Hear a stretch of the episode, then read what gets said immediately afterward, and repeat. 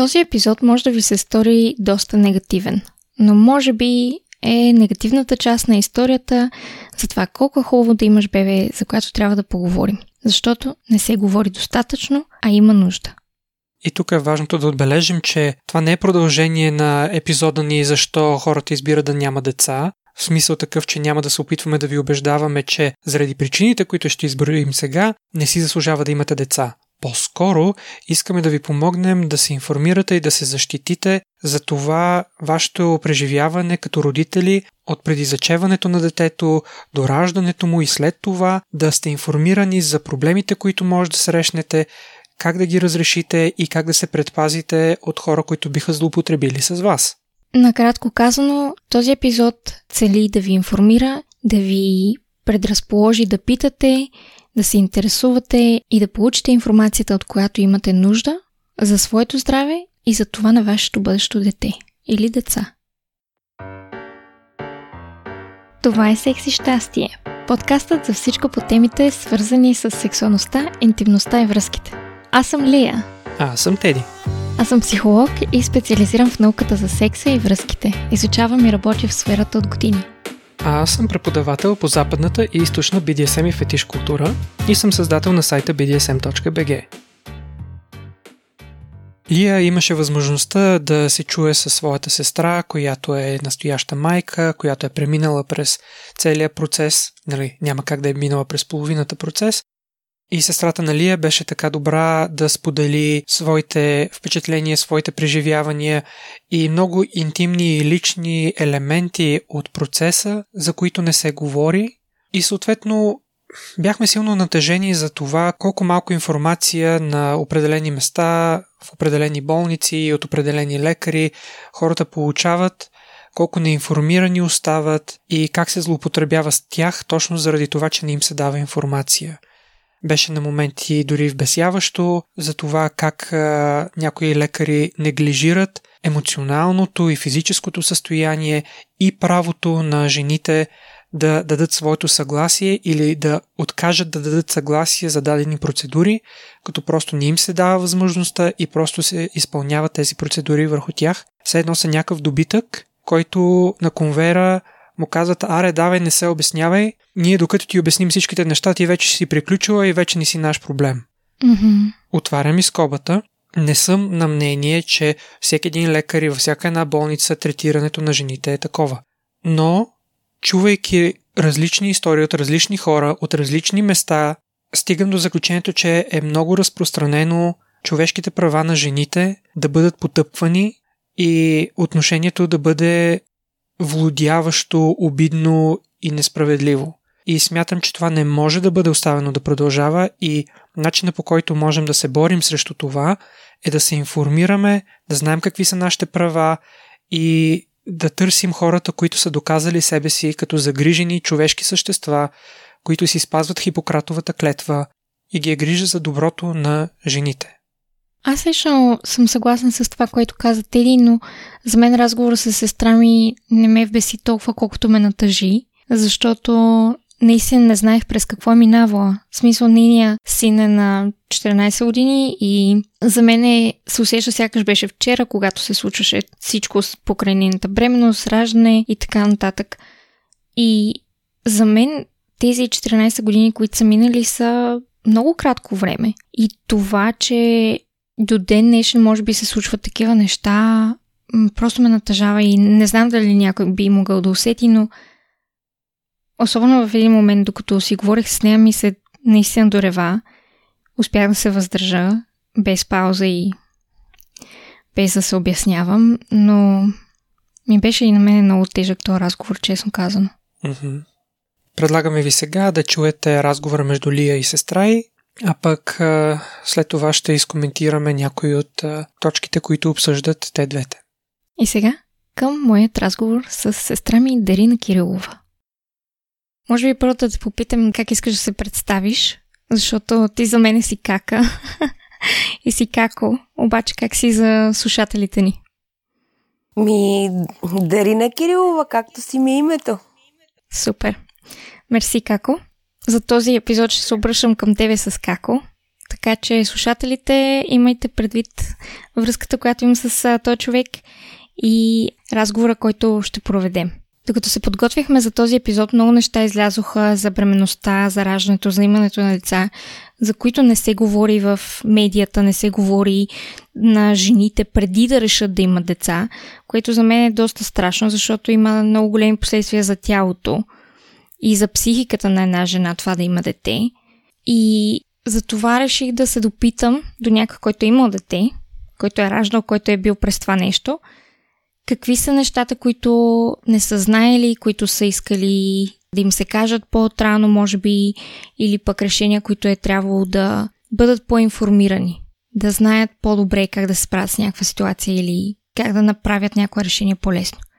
Та какви са нещата, които ти си изпитала и ти се ще някой да ти беше казал да те подготви, да ти обясни повече и т.н.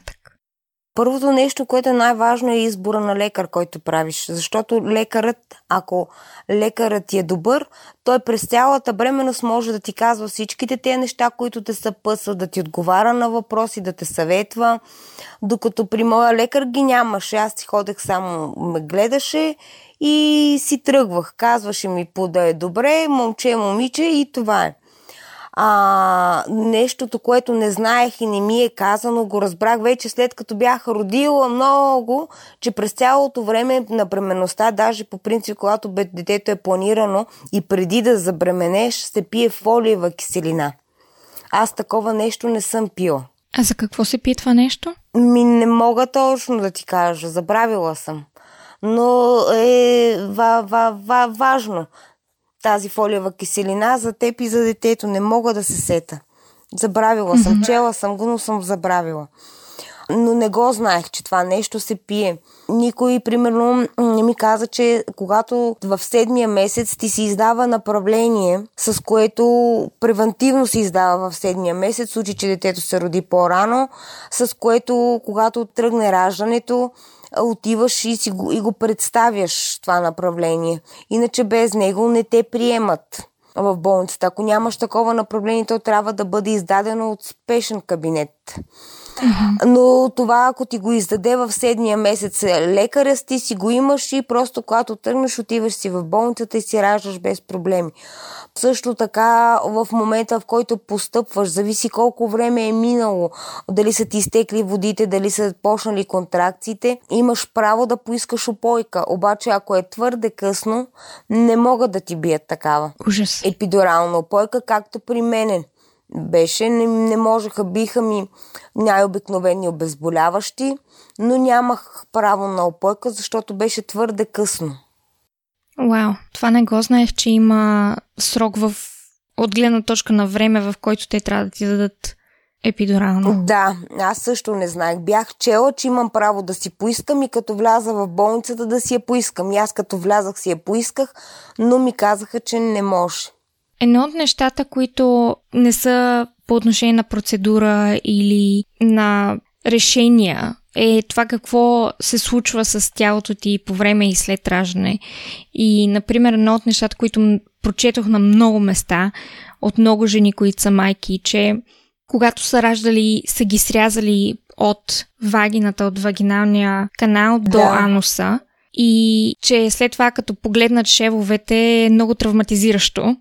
Какъв беше твой опит с това да видиш половите си органи по различен начин след бременността и раждането? Нами, много е шокиращо различно. За епизотомия се казва това, където те режат, за да може да излезе бебето, да не се задуши, тъй като не можеш да напъваш и ако напънеш ще се разкъсаш. Но въпреки това, въпреки че ме се рязаха, има пак разкъсвания вътрешни, които са в самата матка, които тя не, е, не ми е зашита, но нямаше как да бъде зашита, защото ако я зашият от тук нататък не мога да рода нормално. Ако искам второ дете, трябва да рода секцио. Mm-hmm.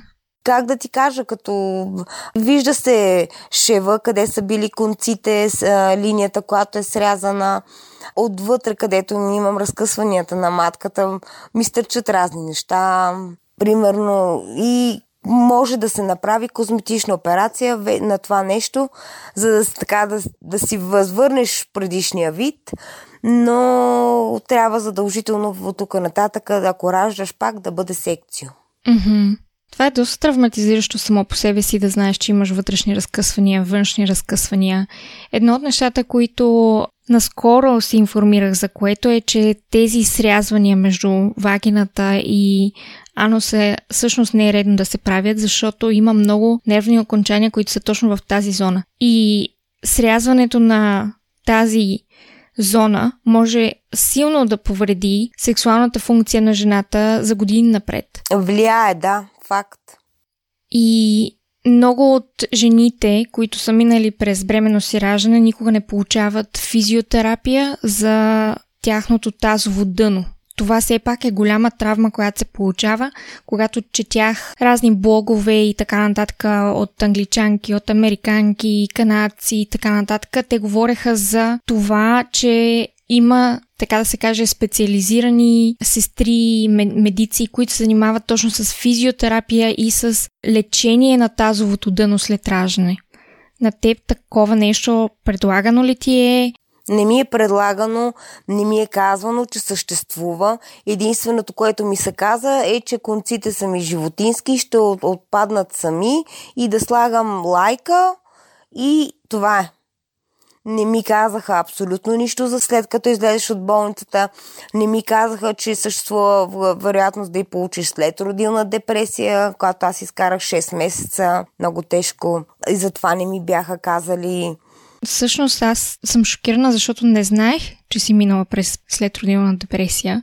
И има и преди, че за мене в моята глава ние си казваме неща и няма причина да криеме заради срам или нещо от сорта.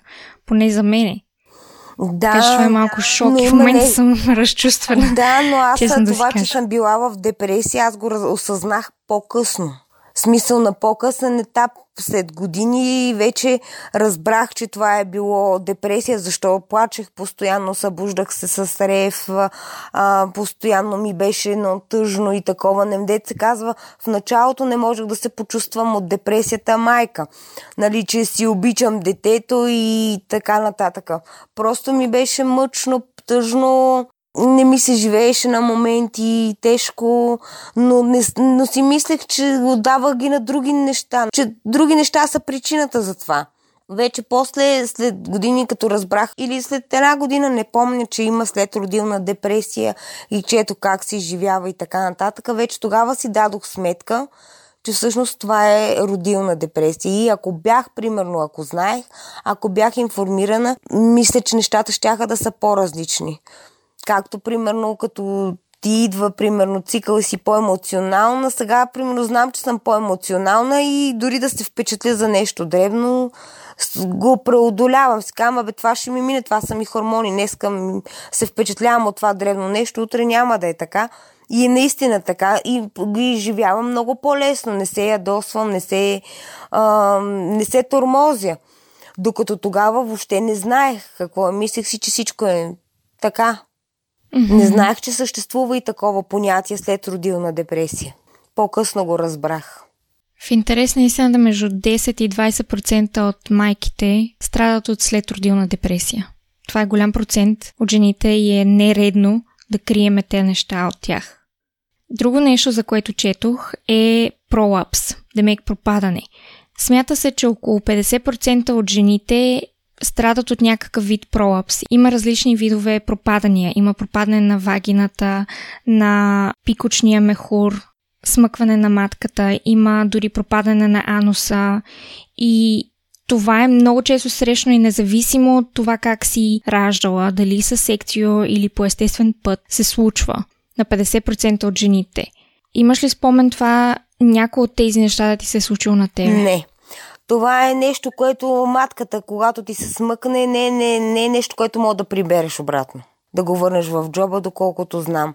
Другото, което е, получава се, значи баба Миовка, на нея и се получи на вече възрастна. И се получи смъкването на матката, но нямам познати приятелки, не съм чула за млади момичета, на които да им се е случило.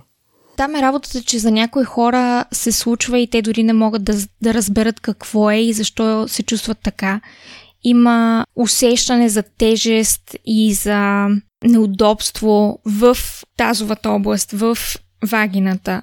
Когато, например, ти се свлече пикочния мехур, той може да не изпадне от тялото, както матката, например, но това е заради отслабени мускули, които са били наранени и така нататък по време на раждането или пък според мен, не знам, сега не съм медик, но от това, че всичката ти вътрешност трябва да се размести и намести покрай бебето, бебето постоянно ти натиска вътрешностите отдолу, където са ти пикочен мехур, матка, всичко. Да. И когато родиш и всич, всичкото това напрежение и така нататък го няма, е нормално да получиш такова свличане и затова 50% от жените го получават. За някой може да се възстанови окей, нормално, за други да им отнеме доста време. Или пък никога, освен ако не потърсят помощ за рехабилитация. Друго нещо, което прочетох и не се споменава, е, че 24 часа след раждането получаваш така да се каже, болки в корема заради това, че матката започва да се свива към предишните си размери. Помниш ли да си изпитвала нещо такова? Ами да ти кажа от самото, от самата епизотомия и отрязането, всеки ден ни водеха на промивки и всеки ден си ме болеше трудно, беше ми трудно да стъпвам и всичко отдолу ме болеше, дори да е имало тази болка, просто била част от останалите. Mm. Но една седмица не можех да ходя. Ужас. Даже не една седмица, повече, защото след раждането, като ми изписаха, в къщи като бях, можех що годе да ходя. Иначе всяка стъпка ти е болка. И да, боли да. корем, боли отдолу, то не знаеш какво те боли, защото те боли всичко. Ужас. Докато паднат конците и да ти зарасне. Помниш ли някой да те е предупредил, да ти е казал, че е възможно да се случи и че по време на раждане можеш, така да се каже, да се изходиш просто заради напрежението, което се случва в вътрешностите Да, ти. това са все пак напани, които и все пак ти си ял, те черва, те са пълни и е на, макар че са ти направили клизма, е напълно възможно а, и реално никой не ми го е казал от докторите, просто аз това нещо бях го прочела в едно списание, случайно, и го знаех. Значи, добре, че, че си прочела някъде да, нещо да те информира. И това не ме е, примерно, очуди по време на моето раждане. И като ме питаха, правиха ли ти клизми, аз казах, да, правиха ми, но не е достатъчно. Защото много, много часове наред аз се напъвам тази храна. Организма никога на човек не остава без храна. В тялото няма как. Последната храна я изхвърля след като умре. И винаги има храна, така че това е напълно нормално, както и да се напикаш и то ти притиска всички органи, докато, докато излезе това бебе и няма как. Но лекар не ми го е казал. Което не е редно според мене. Абсолютно. Друго нещо, което е свързано с а, изхождането до туалетна, което прочетох, беше, че първото изхождане до туалетна след раждане е било много травматизиращо само по себе си за много жени. Не обясняват защо, поне в тези форуми и в а, блоговете, които прочетох, но се чуя дали имаш спомен за това. Не, честно казано, за това нямам спомен, но нямам и спомен въобще да съм ходила до туалетна през тази една седмица, където бях в болницата. Едно от нещата, които се замислих е, че може би има страх от това, като се напънеш да се изходиш, да не би да скъсаш някой шеф или нещо от сорта. Да, напълно е възможно. Особено, примерно, ако имаш запек, напълно може да си разкъсаш всичките конци, където сте зашили, докато се напъваш, защото то напъването си е същото. И напрежението пак е там надолу на мускулите, така че не можеш да напъваш само отзад или отпред, напъваш всичко отдолу. Доста си е страшно.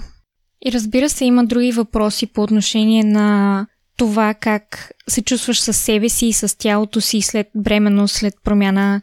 Аз изпомням, баща ми ми е казвал за майка и за нейните притеснения след като е ме родила мене. Спомням си с тебе как сме си говорили и ти си казвала трябва да изгуба това бебешко шкембенце и така нататък. Как се чувстваше след раждането на Анди по отношение на своето тяло? Дебела. Дебела, подпухнала.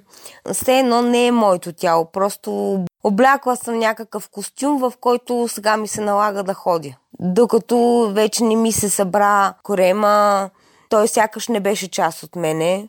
Като си възвърнах килограмите, вече бях много-много по-добре. Но иначе все едно си облякал костюм на някое друго тяло. Mm. Което определено не може да ти влияе добре на психиката също. Определено. Ще имаш ли против да ти задам въпроса как се промени сексуалният ти живот след бременността и раждането? Ами нямам, не, не бих казала, че имам някаква промяна, че това ми се е отразило специално. В началото, след самото раждане, там месеци и такова, да, но иначе не, нямам никакво отражение. Напротив, даже ни най-хубавите моменти съм ги изпитала след като съм родила. Трябва да отбележа обаче, че ти беше млада майка, поне според моите стандарти. Да, определено. Има проучвания и, и не само проучвания, но много жени казват, че в крайна сметка с възрастта идва повече увереност в себе си за жените, откриване на тялото и жените в по-късна възраст откриват сексуалността си и сексуалното удоволствие в тялото си. Мога да кажа, че съм съгласна с това нещо. Mm-hmm. Обратно на темата за промяната на тялото, случва се жените да минат през една промяна на идентичността и връзка с тялото им също. Че до вчера, например, гърдите им, вагината и вулвата са били чисто и просто сексуални за тях и са имали много различна връзка с тялото си с тези части от тялото си. И в един момент през най- интимният ти орган се ражда дете, което след това го прикачваш, така да се каже, към следващия ти най-интимен орган гърдите и партньорът ти може да иска да те докосне по гърдите и така нататък след раждане и след като се възстановят сексуалните желания между вас двамата. Какво се случва с отношението ти към тялото? Защото реално погледнато не виждаш тялото си по същия начин. Просто е малко страшно, защото в един момент това ти е било удоволствие, следващия момент оттам си родил и ти е било болезнено и мъчително и следващия момент да се върнеш обратно е страх от това да не заболи пак, дали ще е удоволствието същото.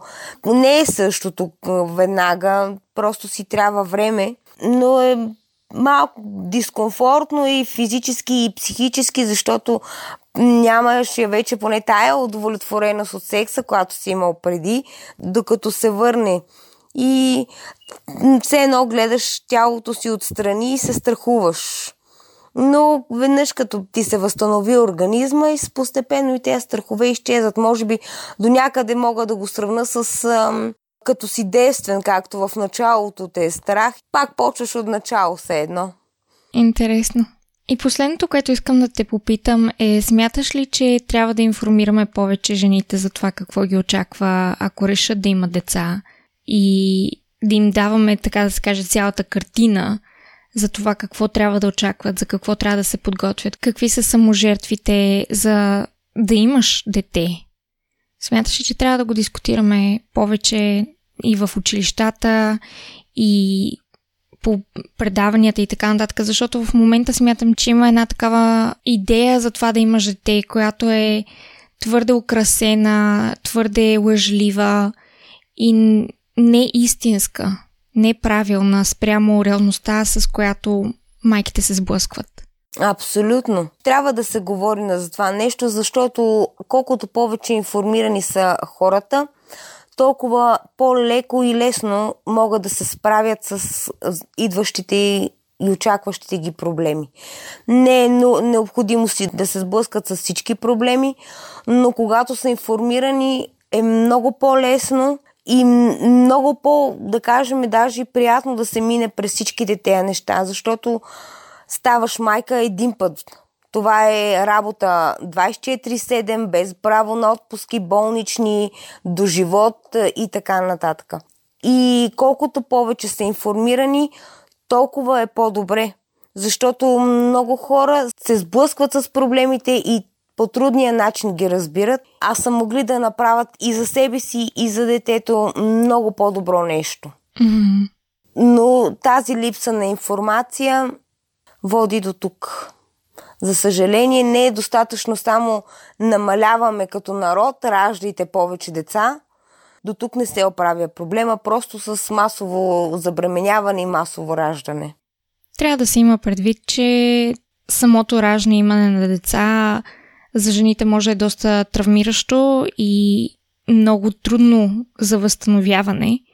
И 50% от населението са жени, така че не е редно, според мен, не е етично да игнорираме нуждите на жените, да не им даваме информация, да не им даваме, така да се каже, нужната подкрепа за справяне и възстановяване, рехабилитация, имайки предвид, че ако да речем една жена минава през следродилна депресия или пък сексуалният живот е силно повлиян от раждането и така нататък. Тогава двойките страдат, тогава семействата страдат, тогава се разпадат и това създава много разбити сърца. И грешното впечатление, че детето е развалило семейството, а всъщност не е така. Именно. Та, затова смятам, че наистина трябва да наблегне на информираност и даване на подкрепа. Абсолютно и то за различните възрасти, защото има млади майки, тинейджърки, които раждат. Има като мен след 20 години, между 20 и 30, където раждат жени вече между 30 и 40, където може би се сблъскват с други проблеми на тялото и физиката. И за всяка една група трябва да бъде информирана. 100% съм съгласна. Окей, okay, како много мерси за това мини интервю и за това, което сподели. Много е лично, много е искрено и съм сигурна, че хората ще го оценят. И аз благодаря, благодаря много. Макар и дистанционно и от разстоянието на времето, между когато е записан разговора им и сега, когато записваме и нашия епизод, искам също да благодаря на сестра и на Лия Дарина, защото тя наистина сподели много интимни неща, които не всеки човек би имал емоционалната сила да сподели с хора, които дори и не познава, в името на тяхното добро.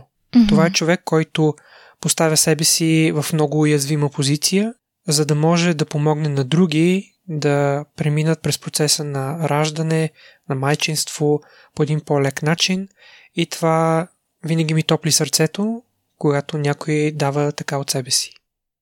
Наистина големи благодарности на сестра ми и без да повтарям Теди, искам да кажа, че ние имаме какво да добавиме към този разговор и се надяваме да имате силата да ни чуете. Искам да адресирам въпроса с фолиевата киселина, която се засегна в началото на разговора и исках да дам своите два цента информация по въпроса. Разбира се, идеята на предаването ни е също да ви стимулираме да отворите Google и да се поинтересувате за това, което искате да научите. Но това, което знам за фолиевата киселина е, че тя подпомага деленето на клетките и формирането на нови клетки, което се подразбира, че е от основополагащо значение за формирането на клетките на плода. А също така фолиевата киселина подпомага образуването на кръв и развитието на мозъка. Проблемът е, че фолиевата киселина като част от витамините от група Б, нея не я получаваме достатъчно от храната, която ядем. Особено, що се касае за жена, която забременява.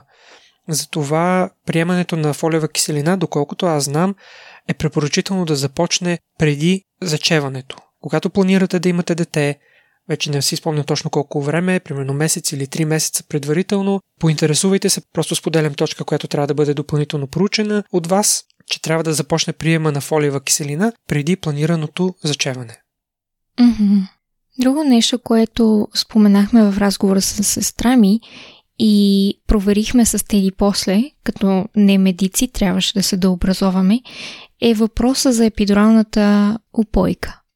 Това, което намерих е, че има проучвания, които показват, че всъщност може да се сложи епидурална упойка, дори когато има разкритие от 8 см.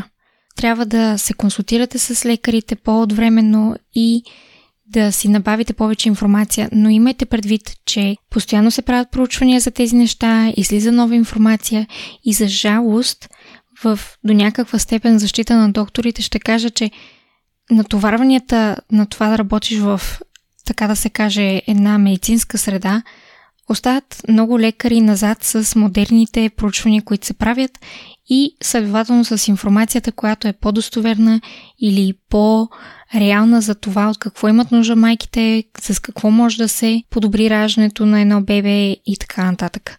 Така че ако нямате възможността да се допитвате до лекари, които четат журнали и всеки ден, опитайте се да намерите информация и ако трябва дори да обогатите вие самите лекарите си, ако разбира се те нямат някакво а, усещане за неприкосновеност и его, които няма да са в полза.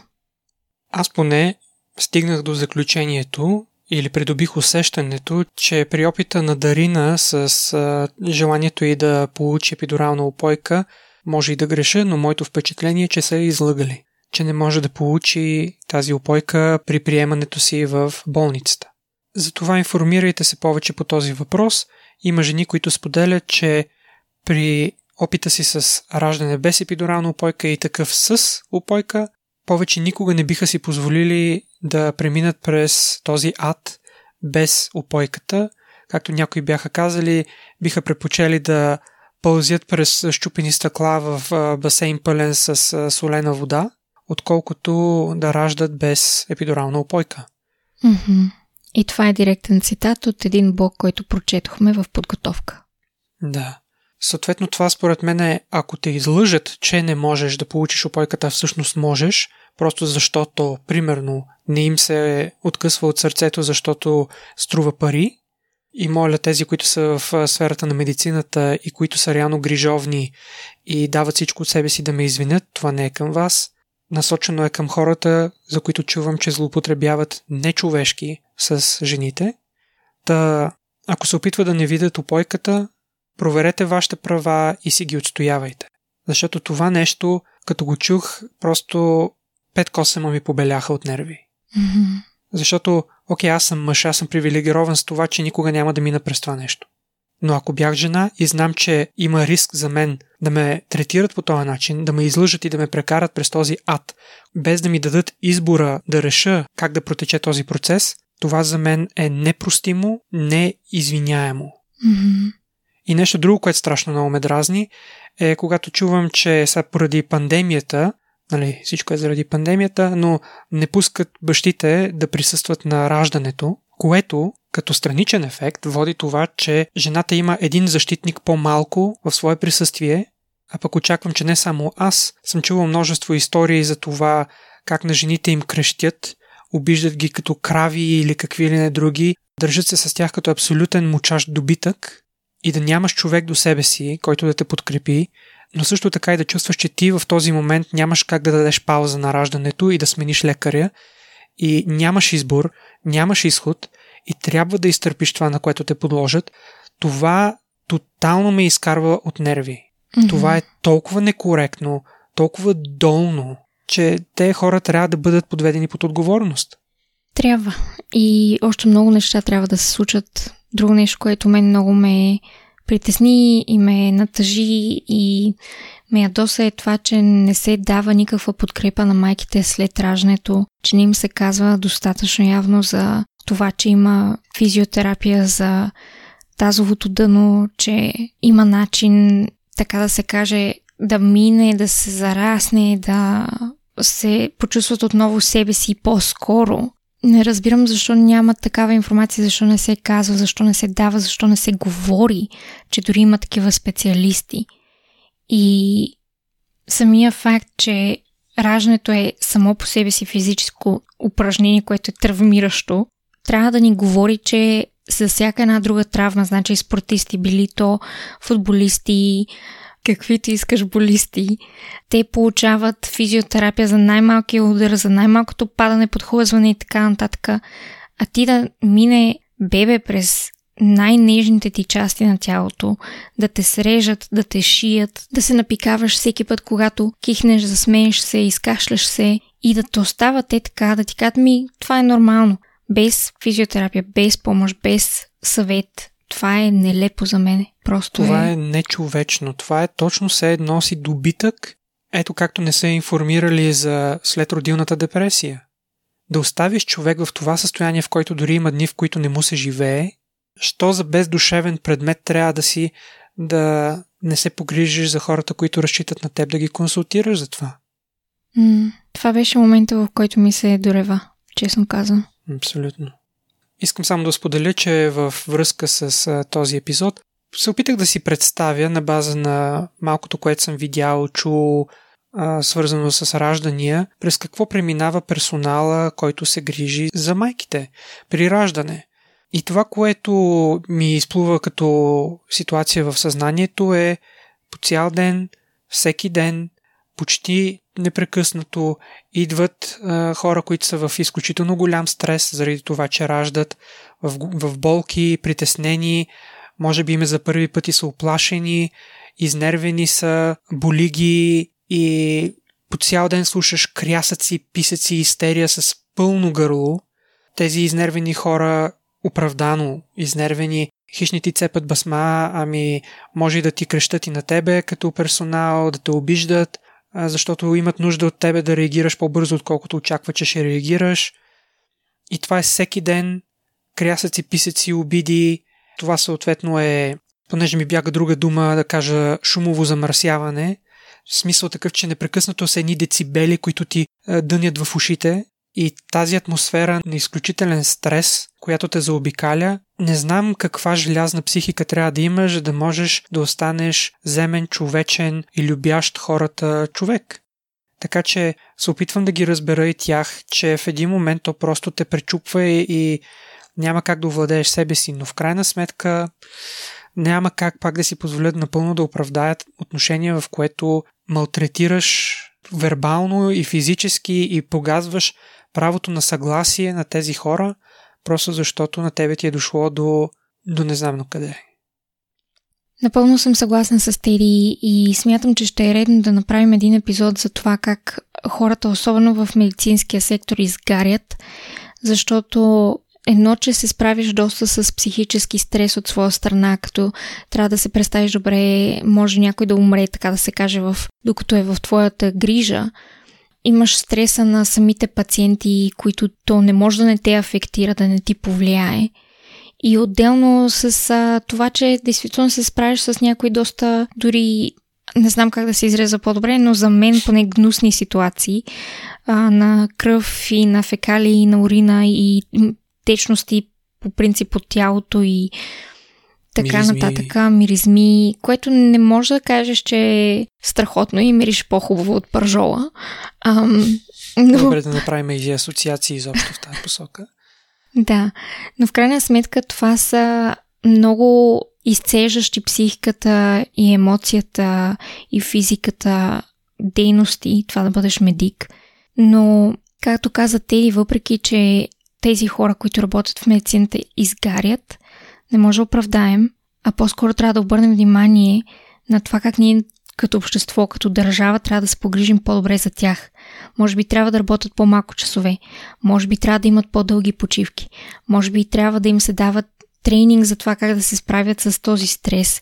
И консултации с психотерапевти за справяне с стреса. Абсолютно. Всичките тези неща може да се направят за да подобрят системата като цяло, да подкрепят докторите и медиците в тяхната толкова важна работа и следователно това ще се отрази на пациентите, ще се отрази на самите доктори, на техните семейства и тъй нататък. Просто за мен отговорът е не да съдим толкова и да показваме с вина и с пръст кой трябва да бъде линчуван, а да се обърнем и да кажем, окей, това не е допустимо, не е редно да бъде по този начин, но какво трябва да направим, за да помогнем на всички? Да, напълно. В крайна сметка, пък ако и допълнително и заплащането в тази среда, не знам каква е, но ако е така, че е ниско заплащането и ти като едно човешко същество си представиш, окей, по цял ден съм изложен на това и на всичкото отгоре не ми плащат достатъчно, в крайна сметка от моите ръце зависи дали това ново човешко същество ще оцелее или не. Аз държа живота на човешко същество всеки ден по няколко пъти в ръцете си за някакви смешни пари и нося отговорност, която как после спиш с нея, ако и като, когато едно бебе не оцелее. Mm-hmm. Така че отношението, което виждат немалко жени по време на раждане като напълно некоректно, това е един червен флаг, който показва, че има някакъв проблем и той трябва да бъде разрешен в основата и нагоре. Mm-hmm. Не с линчуване, да, напълно съм съгласен, а с грижа за всички и търсене на баланс и защита на хората, които са замесени в тези среди. Да. Имаше още няколко неща, които не изговорихме с сестра ми, но са неща, които не казват на бъдещите майки, поне не в голяма част от случаите, е, че, например, след като бебето се роди, идва и плацентата, която също трябва да излезе. И може не е чак такъв напъна и така нататък да излезе плацентата, но е още едно нещо, което ти казват на момент. Окей, ти си казваш, най-накрая бебето излезе и те ти казват, чакай, чакай, има още. Макар с риска епизода ни да бъде малко разкъсан и да скачаме от тема на тема, се сещам това, което ми беше споделяла моята приятелка, че е практика в Унгария, не знам как е в България точно, но не бих се изненадал, ако не е по същия начин, че в Унгария на болниците им се плащат повече пари, ако извършват раждане чрез операция, в случая с секцио. И съответно лекарите са много по-склонни или веднага да те пришпорят да правиш секцио раждане, или ако се забави малко раждането, директно казват, окей, свърши времето, правиме секцио. И това е най-вече защото просто им губиш времето. Защото за това време ще направят повече раждания, за които ще изкарат и повече пари. Mm-hmm. Този бизнес модел в болниците е просто недопустим. И една държава, която изгражда такъв бизнес модел, както в България имаше преди години и сега не знам как е, с направленията, нелепо е. Абсолютно нелепо. Неетично. Или това да не те информират, че смятат да те срежат между вагината и ануса, да не поискат твоето съгласие, а просто май ще те цепнем малко. Mm-hmm. Увреждайки тазовото дъно, много нерви там има и потенциално унищожавайки целият ти сексуален живот за години наред. Да, потенциално. Нали, твоята сестра има късмета, че това не се е случило по този начин, mm-hmm. че не е пострадал нейния сексуален живот, но риска го има. Да. И то не е малък в интерес на истината. А също така, сещам се, една моя позната беше раждала два пъти със секцио, като при първото, когато тя няма почти никаква информация, не са и казали, че още на следващия ден трябва да се раздвижи след раждането. Защото ако се залежи и не се раздвижи, след това възстановяването ще бъде много по-трудно, много по-болезнено и бавно. Не са и го казали това първия път и е преминала през това. При второто раждане вече е знаела. И мисля, че си спомня, че ми беше казвала, че тогава вече се е предупредили, че трябва да се раздвижи. Напомнили се. Направила го е и възстановяването е било много по-бързо. Mm-hmm. Така че това е от съществено значение да го знаете, ако решите да правите раждане със секцио. Или ако се наложи. Ние сме си извадили също разни точки за липса на информация по отношение, например, на изтичането на водите. Като, например, от филмите имаме понякога представата, че водите изтичат като спукан балон.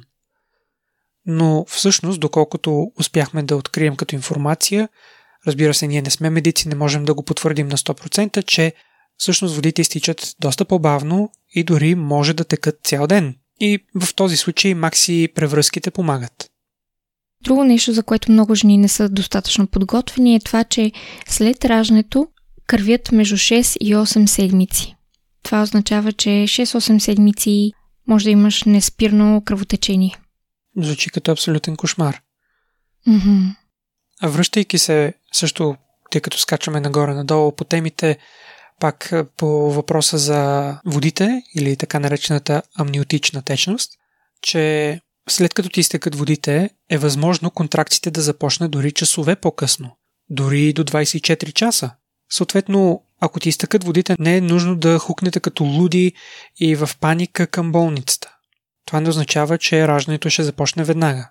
Даже някаква двойка беше споменала, че няколко часа изкарали да си гледат още филми вкъщи, преди вече да усетят, че започват първи контракции.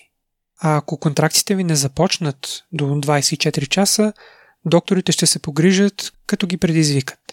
Mm-hmm. Друго нещо, което открихме като интересна информация, е, че контракциите може да са всъщност най-неприятното преживяване, а не преминаването на бебето през матката и вагината. Че всъщност контракциите могат да бъдат много болезнени. Хората мислят, че всъщност е, те ще са по-лесното нещо, пък вече преминаването на бебето ще бъде най-гадното. Другата буд тема, която е важно да отбележим са хемороидите. Много жени по време на бременността и след раждането могат да получат хемороиди. За съжаление, освен ако не се подготвяте и не използвате мехлеми и така нататък, няма как да ги избегнете. Че дори да се подготвяте, може пак да не успеете. И докато си говорим за дупета, нещо, което зачекнахме с сестра ми, беше за това, че първото ходене по голяма нужда след раждане може да бъде доста стресиращо. В един от блоговете, които прочетох, дамата силно съветва жените, които са родили, да взимат разхлабителни, за да могат да се изходят без този стрес. И да продължават да ги взимат, докато не им зараснат раните и не се махнат конците. Като стана въпрос за рани, се сещам за това, което бях научил, че при раждане е възможно, колко е възможно, за това не съм напълно сигурен, но е възможно да се разкъса стената между вагината и дебелото черво. Това е много опасно. Да, но това съм чувал, че се случва и дори да е рядкост, аз поне би го проучил по-задълбочено какъв е риска от това да се случи, ако с моята приятелка сме в ситуация, в която предвиждаме дете. Mm-hmm. И преценяваме дали искаме, и най-вече дали тя иска, разбира се, да преминава през а, раждане по естествен път или с секцио. А това ме подсеща също, че освен ако информацията ми е грешна, разбира се, че ако направиш раждане с секцио, след това вече не е възможно да правиш раждане по естествен път. Просто защото мускулатурата ти е срязана, възстановявала се, но вече не е така силна или по-скоро тази част, която се е възстановила, е по-твърда и по-малко гъвкава и разтегателна. Тук не ме цитирайте, но това е моето разбиране и съответно това прави раждането по естествен път опасно, трудно или невъзможно. Mm-hmm. И аз съм чувала такива неща. По отношение обаче на избор за това дали да се роди бебето по естествен път или чрез секцио, има проучвания, които показват, че когато детето се ражда по естествен път, то бива изложено на много полезни бактерии, които са във влагалището и тези бактерии му помагат да се справя повече в бъдеще, в живота си, с потенциални алергии, болести и така нататък. Така че това е нещо, което е важно също да се информирате за разликите на това как да имате, да доставите това дете и за това какви са позитивите и негативите на всеки един от тях. Mm-hmm, напълно. Нещо, което въобще не зачекнахме с сестра ми, беше за кърменето. Намерих в отново писанията на хора, които са минали през раждане и имане на деца, че всъщност кърменето не е забавна история, че може да е много трудно да накараш едно дете да случи и че всъщност е доста болезнено. Да, особено когато вече почне да му се появяват зъбките и започне да хапе и да стиска с зъби зърната. Mm-hmm. Също може да не сте чували, но поне на Запад има медицински сестри, които специализират в така да се каже, обучението на новите майки за това как да тренират бебетата да сучат, че и да се справят с проблемите, които могат да възникнат при кърменето. Да, това е информация, която наистина е важна да имаш. Mm-hmm. Още в училище имах една приятелка, която е говорила с майка си и с баба си за това какво е да имаш дете, какво може да ти коства и така нататък. И доколкото си спомням, може да объркам коя какво беше загубила, но мисля, че бабата беше загубила масово косата си поради бременността и раждането, а майка им мисля, че беше зъбите. И когато моята приятелка реши, че ще има дете, си спомням, че питах, не те ли е страх ти какво ще загубиш? И имахме разговор по отношение на това, но не бих искал да се задълбавам. Все пак не съм поискала разрешение, но това също са неща, които, така да се каже, не се дискутират, че действително някои хора могат да загубят коса, може да загубят зъби, плътността на костите се променя, особено ако си имал повече от две деца, което води до остеопороза и тъй нататък. Да, чувал съм, че заради това, че бебето, когато израства, то има нужда от много хранителни вещества, минерали, витамини и така нататък, е възможно да извлече част от тях от е, организма на майката. То ги извлича. Аз мога да кажа, че преди години, над 10 години вече, имах женска котка, която страда от калциева недостатъчност заради бебетата и трябваше да вода на инжекции за това. Да. Интересно ми е доколко помага това, ако взимаш качествени допълнителни хранителни добавки, които не са синтетика, а са качествени и добре освояеми от организма, като калци, желязо с фолиева киселина и всички допълнителни необходими витамини и минерали. Mm-hmm.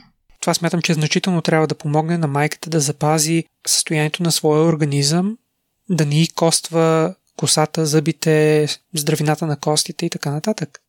За съжаление, този епизод става изключително дълъг.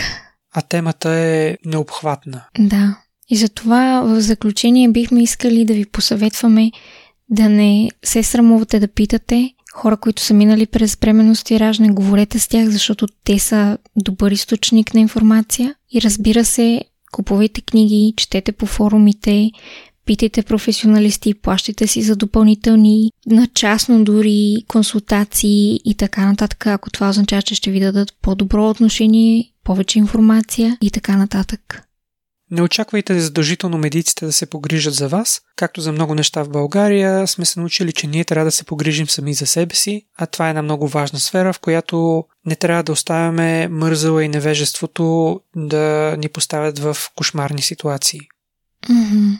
Нали, някой ще си каже, окей, аз сега какво ще науча толкова в Google в сравнение с това какво са научили докторите и сестрите с специализирано обучение аз ли ще се правя на тях, нали затова са го учили, те трябва да ме посъветят. ми да, трябва в един идеален свят, в който всеки е специалист в това, което умее и му е дар.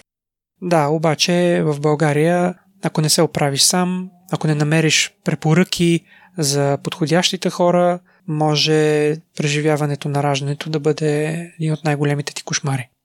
То не е само за раждането, но за много други неща.